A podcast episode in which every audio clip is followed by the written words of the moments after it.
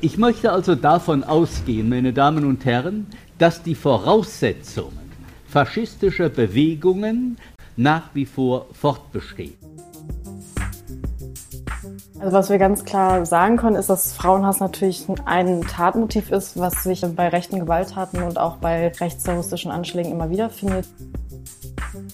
Fängt eben auch schon bei dem Attentäter von Oslo Utøya an und zieht sich auch durch Christchurch, Isla Vista, Tallahassee, Toronto. Das sind alles äh, Männer gewesen, gekränkte Männer, die die Macht des weißen Mannes schwinden sehen, also politisch gekränkte Männer. Er ist eben als das dort aufgetreten, was er ist und als was er sich sieht, ein überzeugter Antisemit, Rassist und Frauenfeind. Und das hat er der Nebenklage immer und immer wieder gespiegelt und nicht nur der Nebenklage, sondern im gesamten Verfahren der Gerichtsöffentlichkeit.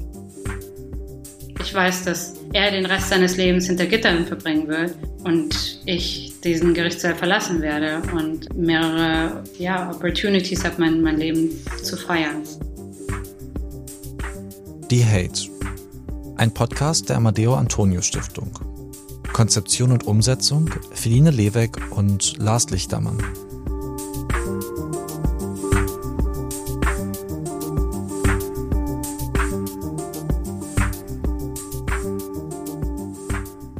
Am 9. Oktober 2019 versucht ein Mann mit selbstgebauten Waffen in die Synagoge in Halle an der Saale einzudringen. An diesem Tag feiern dort über 50 Jüdinnen und Juden den höchsten jüdischen Feiertag Yom Kippur. Als es ihm nicht gelingt, die Tür zur Synagoge zu öffnen, erschießt er zwei Personen, Jana L. auf der Straße und Kevin S. in dem nahegelegenen Imbiss Kiezdöner. Auf seiner anschließenden Flucht greift er weitere Menschen an, bis er endlich von der Polizei festgenommen wird.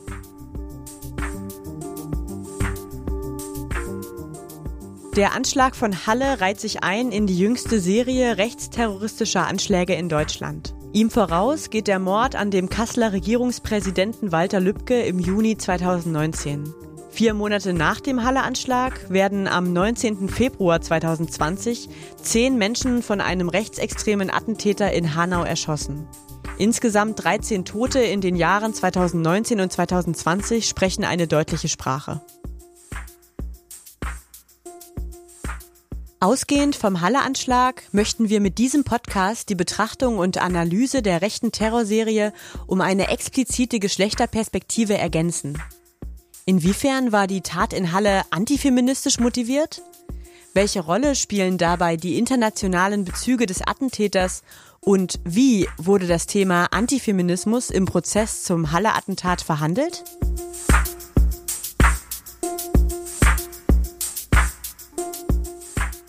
Wir haben gezeigt, dass wir uns nicht unterkriegen lassen und dass wir aufstehen für eine gerechtere Gesellschaft, dass wir unsere Stimme dagegen erheben und dass wir dem nicht weiter Platz geben wollen in, in dieser Gesellschaft. So meldet sich Naomi Henkel-Gümbel am 21. Juli 2020, fast zehn Monate nach dem Anschlag vor dem Oberlandesgericht in Magdeburg zu Wort. Es ist der Tag des Prozessauftakts gegen den Attentäter von Halle. Im Gerichtssaal stehen die Überlebenden des Anschlags dem Täter erstmals wieder persönlich gegenüber.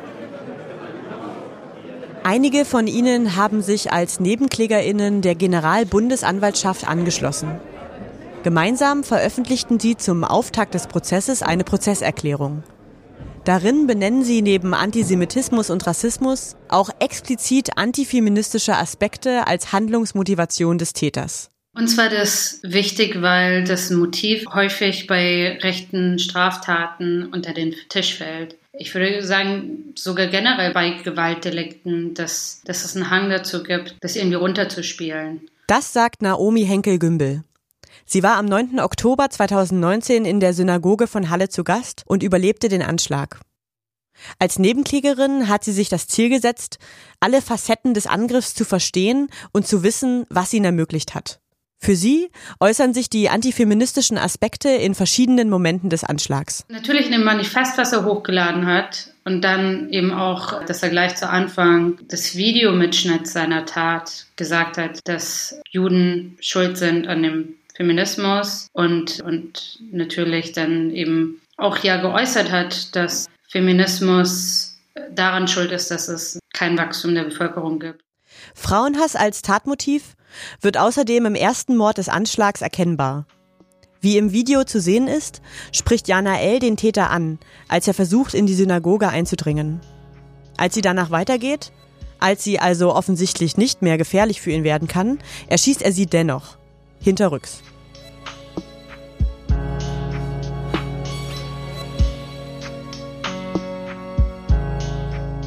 Der Anschlag in Halle ist Teil der jüngsten Serie von rechtem Terror in Deutschland. Doch, es fällt auf, dass die Tat in Halle anders vorbereitet und durchgeführt wurde als bisherige rechtsextreme Terrorakte in Deutschland. Judith Rahner von der Amadeo Antonio Stiftung ist seit vielen Jahren in der Jugend- und Erwachsenenbildung tätig und berät Politik, Medien und zivilgesellschaftliche AkteurInnen. Im Ablauf des Anschlags von Halle erkennt sie Merkmale von internationalem Rechtsterrorismus. Der Attentäter hat sich an internationales Publikum gewendet, er hat auf Englisch gesprochen und hat eben darauf gehofft, dass äh, ja international sein, sein Attentat zur Kenntnis genommen wird, gefeiert wird. Und das sind, glaube ich, die Sachen, wie sich da aufeinander bezogen wird im globalen Kontext von Rechtsterrorismus. Ein Video des gesamten Attentats übertrug der Täter live. Kurz vor der Tat verbreitete er den Link zum Stream sowie eine Taterklärung im Internet. Es ist diese digitale Dimension und die gezielte Suche nach Öffentlichkeit der Täter, die eine Gemeinsamkeit der unterschiedlichen Attentate ist. Hinzu kommt die ideologische Dimension. Neben Rassismus und Antisemitismus ist auch Frauenhass ein zentrales Motiv. Das fängt natürlich 2011 an bei den Anschlägen des Rechtsterroristen in Oslo und Utøya mit 77 Toten, zieht sich rüber bis Isla Vista in, in Kalifornien 2014 mit sechs Toten. Tallahassee, da ist ein Typ in ein Yoga-Studio gegangen, hat zwei Frauen erschossen. Toronto gab es eine Amokfahrt 2018 mit zehn Toten, acht davon Frauen. Und natürlich äh, Christchurch mit 50 Toten Toten in zwei Moscheen. Gerade das Attentat in Oslo und Utøya im Jahr 2011 in Norwegen ist ihrer Ansicht nach in besonderer Weise Vorbild für die anderen. Oslo und Utøya ist da auf jeden Fall das große Signal gewesen. Also da zieht jemand alleine los, Lonesome Wolf zieht alleine los, radikalisiert sich alleine, beschafft sich Waffen, hat einen Plan, weiht niemanden groß ein, hinterlässt ein riesiges Manifest von über 1000 Seiten und lädt auch Leute dazu ein, das nachzuahmen. Das ist dem Attentäter leider auch gelungen. Diese neue Art rechten Terrors hat sich in den letzten zehn Jahren bei Anschlägen in verschiedenen Ländern gezeigt. Also es gibt sozusagen globale, digitale und ideologisierte Dimensionen Dimension, wenn man sich Rechtsterrorismus anguckt. Und wenn man zum Beispiel mal auf die rechtsterroristischen Anschläge der letzten zehn Jahre schaut, dann finden sich Übereinstimmungen und Ähnlichkeiten sowohl hinsichtlich von Strategien, als auch von Vorgehensweisen und von ideologisierten Bezügen. Und die Ähnlichkeiten, die man da so findet, sind vor allen Dingen, dass die Attentäter in Online-Subkulturen unterwegs waren und sich da auch teilweise radikalisiert haben, sich ausgetauscht haben, Tipps gegeben haben, wie man Waffen beschafft oder Waffen baut, bis hin zu natürlich Ideologien, Frauenhass geteilt haben, Antisemitismus geteilt haben, Rassismus geteilt haben. Der Austausch innerhalb dieser Foren ermöglicht die Entstehung von Online-Subkulturen. Diese waren im letzten Jahrzehnt ein wichtiger Bezugspunkt für Rechtsextremisten weltweit. Und da radikalisieren sich eben ganz viele von denen auch. Das ist nicht ausschließlich. Also es gibt auch genug Rechtsextremisten, die sich vor Ort noch in ihren äh, regionalen Zusammenhängen radikalisieren. Aber es gibt eben auch die, die sich in Online-Subkulturen radikalisieren und da mit irgendwelchen eigenen Sprachcodes und eigener Sprache, die sehr szenebindend ist, austauschen. Die zur Vernetzung genutzten Internetforen werden auch Imageboards genannt. Sie benötigen keine Registrierung und die Nutzerinnen können anonym Beiträge, sogenannte Threads, erstellen und kommentieren. Rachel Spicker von der Amadeo Antonio Stiftung arbeitet als Sozialwissenschaftlerin zu den Themen rechtsextremer Terror und Antifeminismus. Im Interview erzählt sie, dass auch der Halle-Attentäter Imageboards nutzte. Also dort, wo er eben die Links hochgeladen hat zu dem Livestream, aber auch ja, seine schriftlichen Ausführungen veröffentlicht hat. Das war das Imageboard Meguka. Das ist ein Imageboard, äh, was auch unter jungen Männern sehr beliebt ist, für Anime-Fans und auch für Manga-Fans. Und auch da wissen wir zum Beispiel, dass Frauen in einer bestimmten stereotypisierten und sehr objektifizierenden Weise dargestellt werden. Also auch sehr unterwürfig den Männern zur Verfügung stehen sollten. Und das sind halt schon Hinweise darauf, die wir auch aus dieser Insel-Community kennen. Als Insel bezeichnen sich Männer, die unfreiwillig im Zölibat leben. Sie sind der Auffassung, sie hätten als Männer ein Anrecht auf Sex, den sie von Frauen einfordern könnten. Incels treiben Geschlechterrollenbilder der patriarchalen Gesellschaft auf die Spitze, mit der Konsequenz, dass sie sexualisierte Gewalt und auch die gezielte Tötung von Frauen befürworten. Die Akzeptanz und Verherrlichung von Gewalt in diesen Online-Räumen zeigt sich auch in den Reaktionen auf das Video des Halle-Attentäters auf Miguka. Dazu Judith Rahner. Das Video von ihm wurde 2500 Mal angeklickt, bevor es endlich offline genommen wurde. Und das zeigt schon wirklich eine ziemliche Verrohung von, von diesem Milieu. Und da feuern die sich höchstens gegenseitig an oder machen den noch nieder, dass er nur so wenig Leute erschießen konnte und dann nicht in die Synagoge eindringen konnte. Da wird der eben noch befeuert oder lächerlich gemacht, weil er nicht mehr geschafft hat. Also schon ein ziemlich abfälliges Milieu, was sich da gegenseitig auch eher bestärkt, anstatt das zu stoppen oder irgendwie der Polizei zu melden.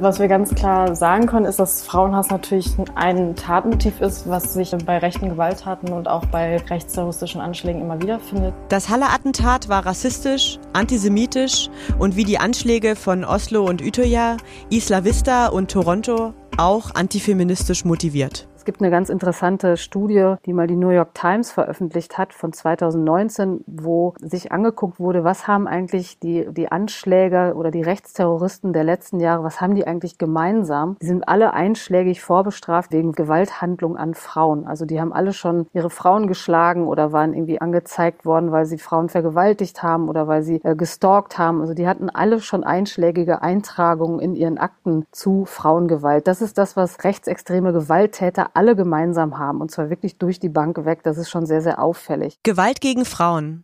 Das scheint also eine Gemeinsamkeit zu sein, die alle Rechtsterroristen des letzten Jahrzehnts miteinander verbindet. Bisher gibt es für Deutschland noch keine systematischen Erhebungen oder Zahlen zum Zusammenhang von Frauenhass und extrem rechter Gewalt.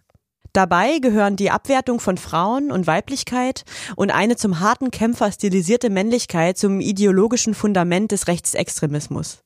Beim Attentäter von Halle lässt sich in diesem Zusammenhang auch ein bestimmtes Männlichkeitsideal erkennen.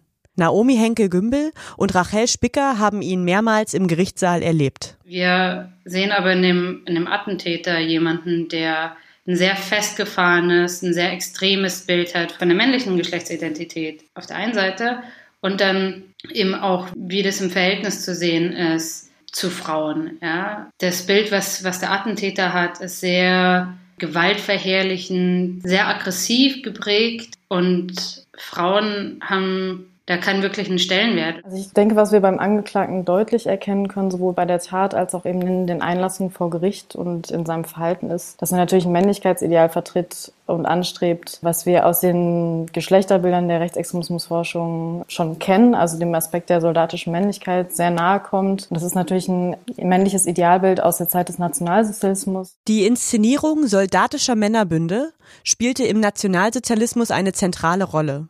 Als Ideal wirkt es auch heute noch in der extremen Rechten. Die Vorstellung der soldatischen Männlichkeit ist geprägt von Aspekten wie Wehrhaftigkeit, Heterosexualität, körperlicher Ertüchtigung und Kampfbereitschaft. Also dass man sich selbst eben als politischen Kämpfer sieht, dass man bestimmte Vorstellungen von einer gesellschaftlichen Hierarchie, auch Geschlechterordnung hat, wo der Mann eben an oberster Stelle steht und eben zur Verteidigung der eigenen Nation und des eigenen Volkes beauftragt ist sozusagen. Und dass man einerseits die eigenen Frauen und die eigenen Kinder schützen muss und andererseits, dass eben Frauen auch bestimmte Rolle von Erziehung zukommt. Rachel Spicker weist darauf hin, dass dieses Idealbild von Männlichkeit auch in der Taterklärung des Haller Attentäters von Bedeutung ist. In dieser Erklärung finden sich Elemente der Verschwörungserzählung vom großen Austausch. Der große Austausch besage, dass Regierungen oder geheime jüdische Mächte daran arbeiten, die kritische einheimische Bevölkerung auszutauschen gegen eine Bevölkerung aus Migrantinnen, die leichter zu lenken sei. Dies geschehe einerseits durch das Verschwinden der ursprünglichen Bevölkerung durch Geburtenrückgang, dem sogenannten Volkstod, andererseits durch gelenkte Migrations- und Fluchtbewegungen.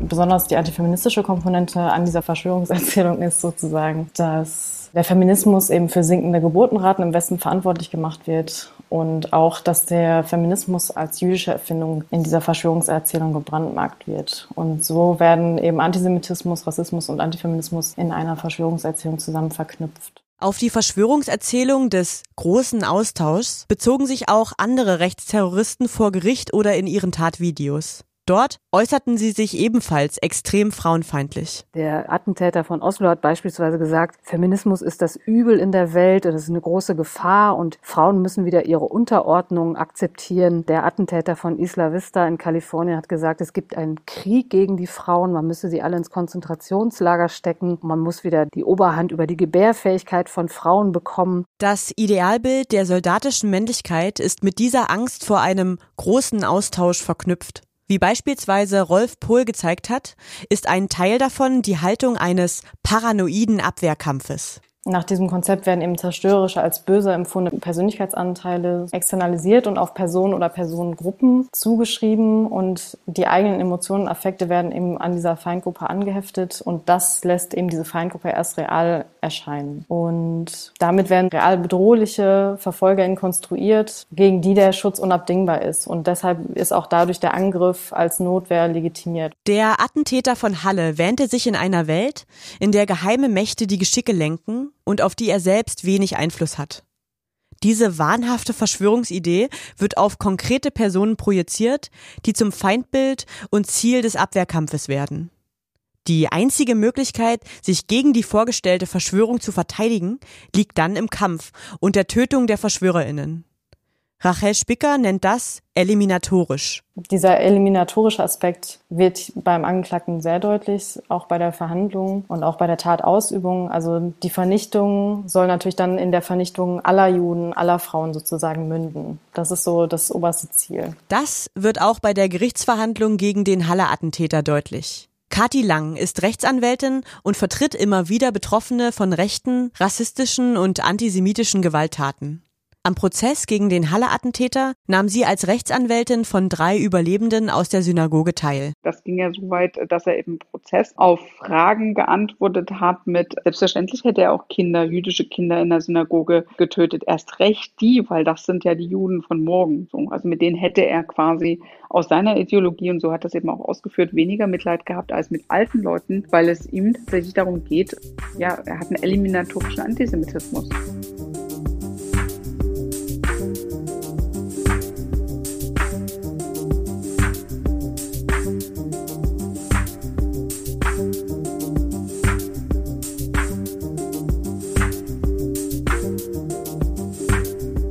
Zwischen Juli und Dezember 2020 steht der Attentäter von Halle vor Gericht in Magdeburg. In 26 Prozesstagen wird unter anderem die Anklage auf zweifachen Mord sowie 68-fachen versuchten Mord verhandelt. Insgesamt sagen knapp 150 Zeuginnen aus, darunter Überlebende des Anschlags, die als Nebenklägerinnen täglich im Gerichtssaal anwesend sind und von mehreren Anwältinnen vertreten werden. Er ist eben als das dort aufgetreten, was er ist und als was er sich sieht, ein überzeugter Antisemit, Rassist und Frauenfeind. Und das hat er der Nebenklage immer und immer wieder gespiegelt und nicht nur der Nebenklage, sondern im gesamten Verfahren der Gerichtsöffentlichkeit. Also auch da muss man nochmal ganz klar sagen, dass er bei, bei Frauen äh, und Zeuginnen und Überlebenden in diesem Prozess nochmal ganz anders aufgetreten ist und da auch seinen Sexismus und seinen, seine Verachtung Frauen gegenüber sehr stark zum Ausdruck gebracht hat. Es war jetzt eigentlich in dem Verfahren das erste Mal, dass er auf die Leute trifft, die mir so verhasst sind. Das war das erste Mal, dass er Juden und Jüdinnen trifft und eben auch all die starken Frauen, die, die mir all das Leid in der Welt angetan haben und an denen er sich jetzt rächen möchte. Kati Lang, Rachel Spicker und Naomi Henkel-Gümbel haben den Prozess gegen den Halle-Attentäter regelmäßig besucht. Alle drei beschreiben Situationen, in denen der Angeklagte während der Verhandlung versucht hat, andere ProzessteilnehmerInnen zu schikanieren. Da kommt ein Beispiel in den Sinn, und zwar, als es um die Plädoyers ging, hat er einen Zettel genommen und einen Stift, weil er ja Notizen machen kann, und hatte in Großbuchstaben fett geschrieben, Oi, und hat versucht dann das hochzuhalten als eine der jüdischen NebenklägerInnen ihre Abschlussworte gehalten hat. Genau, um sie halt eben aus dem Konzept zu werfen. Rachel Spicker beschreibt außerdem Situationen, in denen der Angeklagte seinen Frauenhass im Gerichtssaal zum Ausdruck bringt. Er weigert sich, Fragen von weiblichen ProzessteilnehmerInnen zu beantworten. Er reagiert abschätzig auf Frauen im Zeuginnenstand und er lacht. Das sind halt immer wieder so ja, besondere Momente, wo er die Zeuginnen und Überlebenden aktiv verhöhnt. Und er schaut ihnen insbesondere dann ins Gesicht und lacht darüber, wenn sie halt über ihr Leid sprechen. Das Lachen. Es ist eine weitere Gemeinsamkeit rechtsterroristischer Attentäter. Nach Berichten von Betroffenen lachte zum Beispiel der Attentäter von Oslo und Utøya während seiner Tat und auch später vor Gericht. Auch der Halle-Attentäter lachte bei seiner Tat.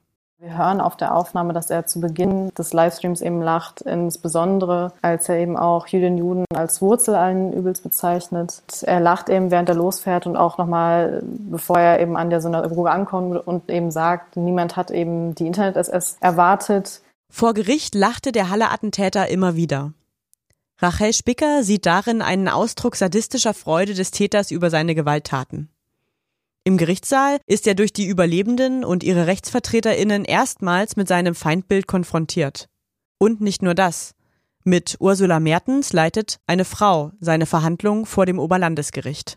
Man kann Kritik äußern in der Art und Weise, wie sie das gemacht hat. Da habe ich auch einiges dazu zu sagen. Nichtsdestotrotz ist es so, dass es im Vergleich zu anderen Richtern in, in ähnlichen Fällen, im NSU-Prozess oder jetzt auch im Verfahren gegen die Gruppe Freital, dass es da einen massiven Unterschied gibt in der Art und Weise, wie Richterin Mertens diesen Prozess geführt hat ich denke schon, dass, dass es da mit eine Rolle spielt und sie hat auch Betroffenen Platz gegeben für ihre Narrative. Im Gegensatz zu anderen großen Rechtsterrorprozessen gab es während des gesamten Verfahrens in Magdeburg eine deutlich wahrnehmbare weibliche Präsenz im Gerichtssaal. Jetzt machen Frauen alleine Rechtsprechung nicht besser, aber der Blickwinkel, Sachen wahrzunehmen und thematisieren zu wollen und insbesondere auch Antifeminismus wahrnehmen zu wollen, spielt natürlich eine ganz andere Rolle, wenn so viele Frauen im Gerichtssaal sind, wie es in diesem Verfahren waren. Also sowohl in der Gerichtsbesetzung als auch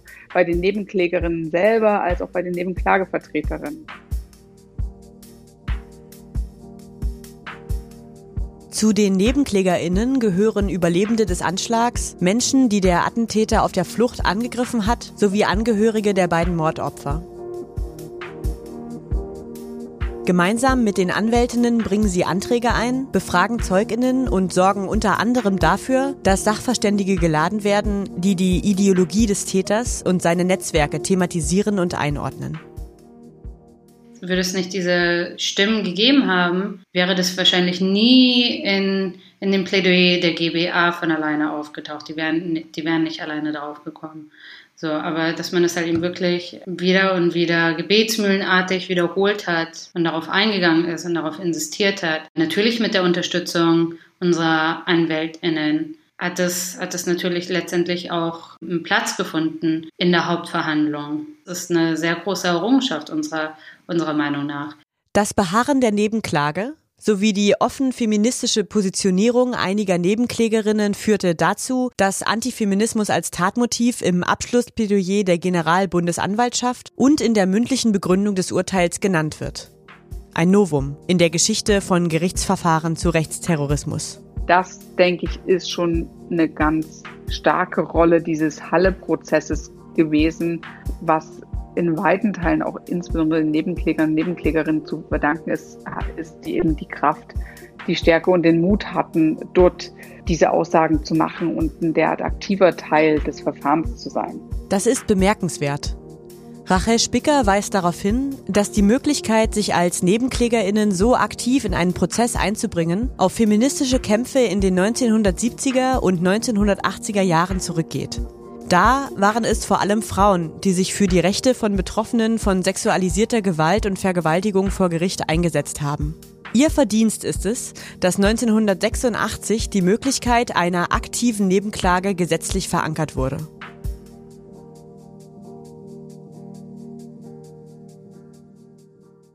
Wir haben einige dieser, dieser Punkte, was halt eben die Ideologie betrifft und eben auch die Rolle von Antifeminismus dabei beleuchten können, eben weil wir als Nebenklage nicht locker gelassen haben und dann darauf insistiert haben, Caroline Schwarz zu laden als Expertin, die sich dazu geäußert hat und halt eben Dinge kontextualisiert hat. Und äh, Matthias Quent, die halt eben ihr Assessment dazu abgegeben haben. Von einem harten Kampf spricht Kati Lang, den es gebraucht hat, um im Verlauf des Prozesses von einem täterzentrierten Blick Abstand zu nehmen und einen Blickwinkel einzufordern, der an den Betroffenen orientiert ist. Also ich denke, ein Problem an dem Gerichtsverfahren war, dass der Eindruck entstehen konnte, dass ja durch das Livestream des Videos ins Internet und die hochgeladenen Dokumente eigentlich sozusagen von Täterseite aus alles zum Hintergrund zu seinem Antisemitismus, zu seinem Rassismus, äh, zu misogynen äh, Beweggründen gesagt ist und man eigentlich gar nicht weiter da aufklären müsste. Dass genau das nicht der Fall ist, zeigen die Aussagen des Attentäters zum Mord an Jana L. Als Begründung, warum er auf sie geschossen hat, gibt er lediglich an, er hätte sie als Bedrohung wahrgenommen. Kathi Lang und ihre Kolleginnen halten das für eine Schutzbehauptung. Und wir gehen vielmehr davon aus, dass er in dem Moment so frustriert bereits war über diese, dieses ja, Engagement dieser Frau, die sich dessen wahrscheinlich gar nicht bewusst war, dass sie ihn jetzt anspricht und wagt, ihn, der sich den, den männlichen Krieger, der sich da gerade im Kampf befindet, anzusprechen mit so einem Spruch von der Seite, dass das seinen Frauenhass aufgreift, mobilisiert und er sie aus dieser Motivation, zumindest aus dieser Motivation mit heraus dann tötet und von hinten erschießt. So, und das hätten wir uns gewünscht, dass das im Verfahren noch breiter diskutiert wird, insbesondere auch im Kontext zu den Musikstücken, die bei ihm gefunden sind, wurden sind, zu den Dokumenten. So hörte der Angeklagte auf der Autofahrt zum Tatort einen Song über den Attentäter von Toronto. Dieser hatte 2018 zehn Menschen, acht davon Frauen, getötet und sich selbst als Insel zu erkennen gegeben. Dies zeigt, wie sich der Attentäter von Halle dieser Community zugehörig fühlt. Doch an dieser Stelle fehlte fundiertes Wissen in den zuständigen Ermittlungsbehörden, um die Musik und damit die Tat angemessen zu kontextualisieren.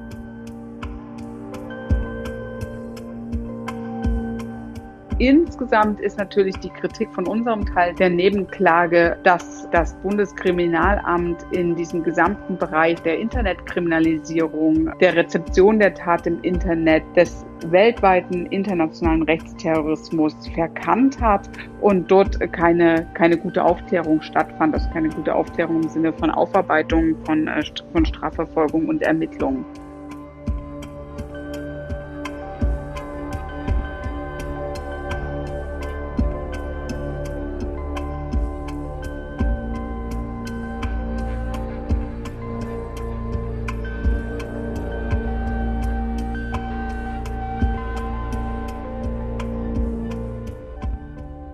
Als weiteres Beispiel nennt Kati Lang das fehlende Verständnis bei Beamtinnen des Bundeskriminalamtes zur Funktionsweise von Imageboards. Die Vernetzung, die auf diesen Plattformen stattfindet und die auch einen inhaltlichen Austausch einschließt, wurde in den Ermittlungen zum Attentat kaum berücksichtigt dass es da halt eben die jeweilige BearbeiterInnen gab, die halt eben nicht den Zusammenhang sehen konnten zwischen der Ideologie von Christchurch und Halle und halt eben das nicht einordnen konnten im Rahmen dieser White Supremacy Ideologie.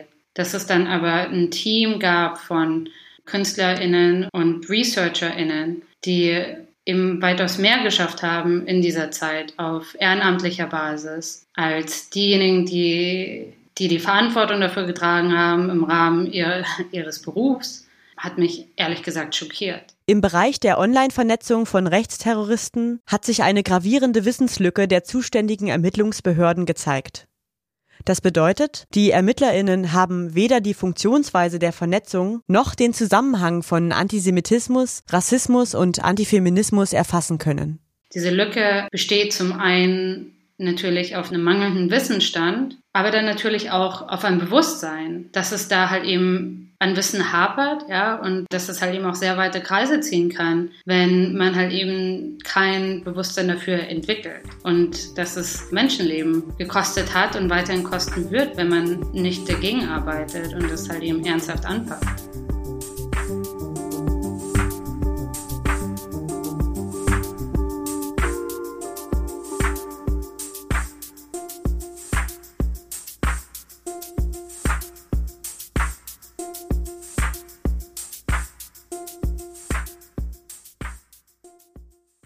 Was ich für ein Fazit ziehen würde aus dem Prozess, ich denke, mit einer der, der wirklich bestärkenden Sachen ist halt eben tatsächlich das Gefühl von Solidarität und dass es da neue Bündnisse gibt. Zwischen Überlebenden und Hinterbliebenen rassistischer und antisemitischer Anschläge gibt es immer wieder Solidaritätsaktionen. An allen 26 Prozesstagen gab es auf der Wiese vor dem Gericht in Magdeburg Kundgebungen in Solidarität mit den Betroffenen des Anschlags. Auf diesen Kundgebungen haben sich Nebenklägerinnen immer wieder mit ihren Forderungen an die Öffentlichkeit gewandt.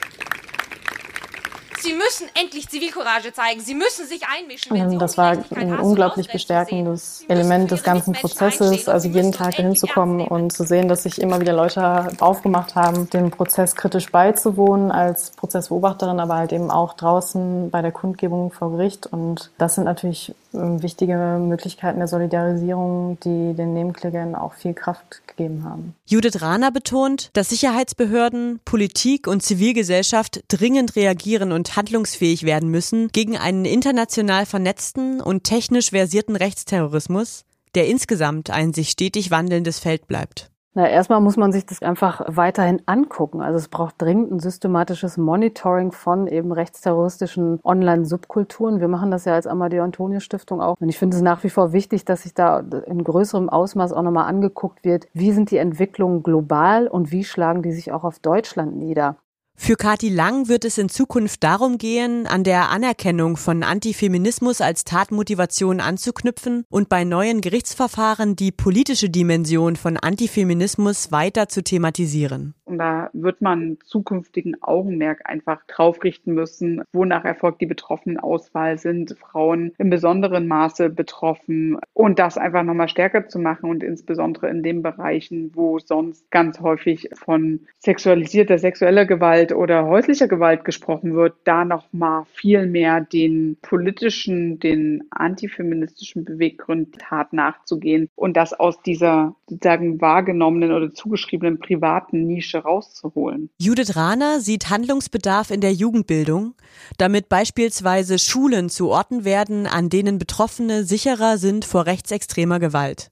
Dazu zählt sie die Etablierung einer Alltagskultur, die mit einer klaren Haltung gegen menschenfeindliches Verhalten auftritt. Sie müssen zumindest immer wieder danach gucken, dass sie Antworten dazu finden, was bei Alltagsrassismus in ihren Einrichtungen passiert. Was ist, wenn ein dummer Spruch gegen Juden kommt? Was ist, wenn äh, dumme Sprüche gegen Homosexuelle kommen oder ein sexistischer Spruch von einem Kollegen oder so, dass da einfach auch eine Sensibilisierung geschaffen wird, dass Leute eingreifen, dass es ein klares Leitbild gibt, was formuliert wird, was auch mit Jugendlichen zusammen und mit allen, die in der Jugendarbeit beschäftigt sind, die das zusammen formulieren und das auch mittragen als Haltung nach außen, transparent machen und dann auch umsetzen. Also nicht nur irgendwie, ja, wir sind hier ein sicherer Ort und bei uns bist du vor Rechtsextremen sicher, sondern das wirklich in der Alltagskultur auch immer wieder herstellen und auch dafür sorgen, dass man sich da weiter fortbildet, dass man da dran bleibt. Doch was tun, wenn sich Jugendliche bereits mit rechtsextremen Einstellungen identifizieren und auf dieser Grundlage andere beleidigen und angreifen? In diesem Fall sind Bildungseinrichtungen nicht alleine. Sie brauchen auch Hilfe von außen, Unterstützung von zivilgesellschaftlichen Organisationen, sowas wie Amadeo Antonio Stiftung natürlich, aber auch mobile Beratung gegen Rechts, die regional da sehr, sehr viel Expertise haben und ähm, Menschen auch beraten. Also, dass man die eben dazu holt und anfängt, okay, womit haben wir es jetzt hier zu tun? Wie müssen wir weiter vorgehen? Müssen wir auch mal Jugendliche an die Luft setzen, die hier nicht mehr reinkommen sollen, weil sie hier agitieren und andere Kinder und Jugendliche damit anstecken? Also diese Dynamiken aufzuhalten und zu unterbrechen.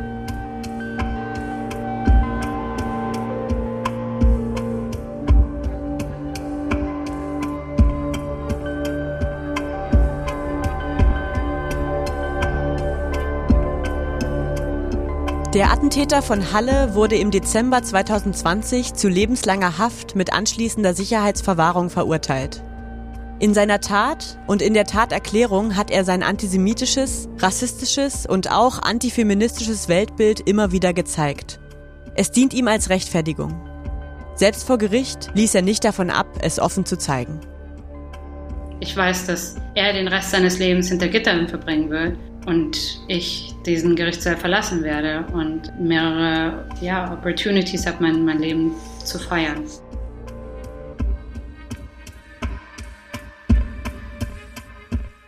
Die Hate. Ein Podcast der Amadeo Antonio Stiftung. Konzeption und Umsetzung Feline Leweck und Lars Lichtermann. Musik Jan Möller. Stimme Feline Leweck. Weitere Infos unter amadeu-antonio-stiftung.de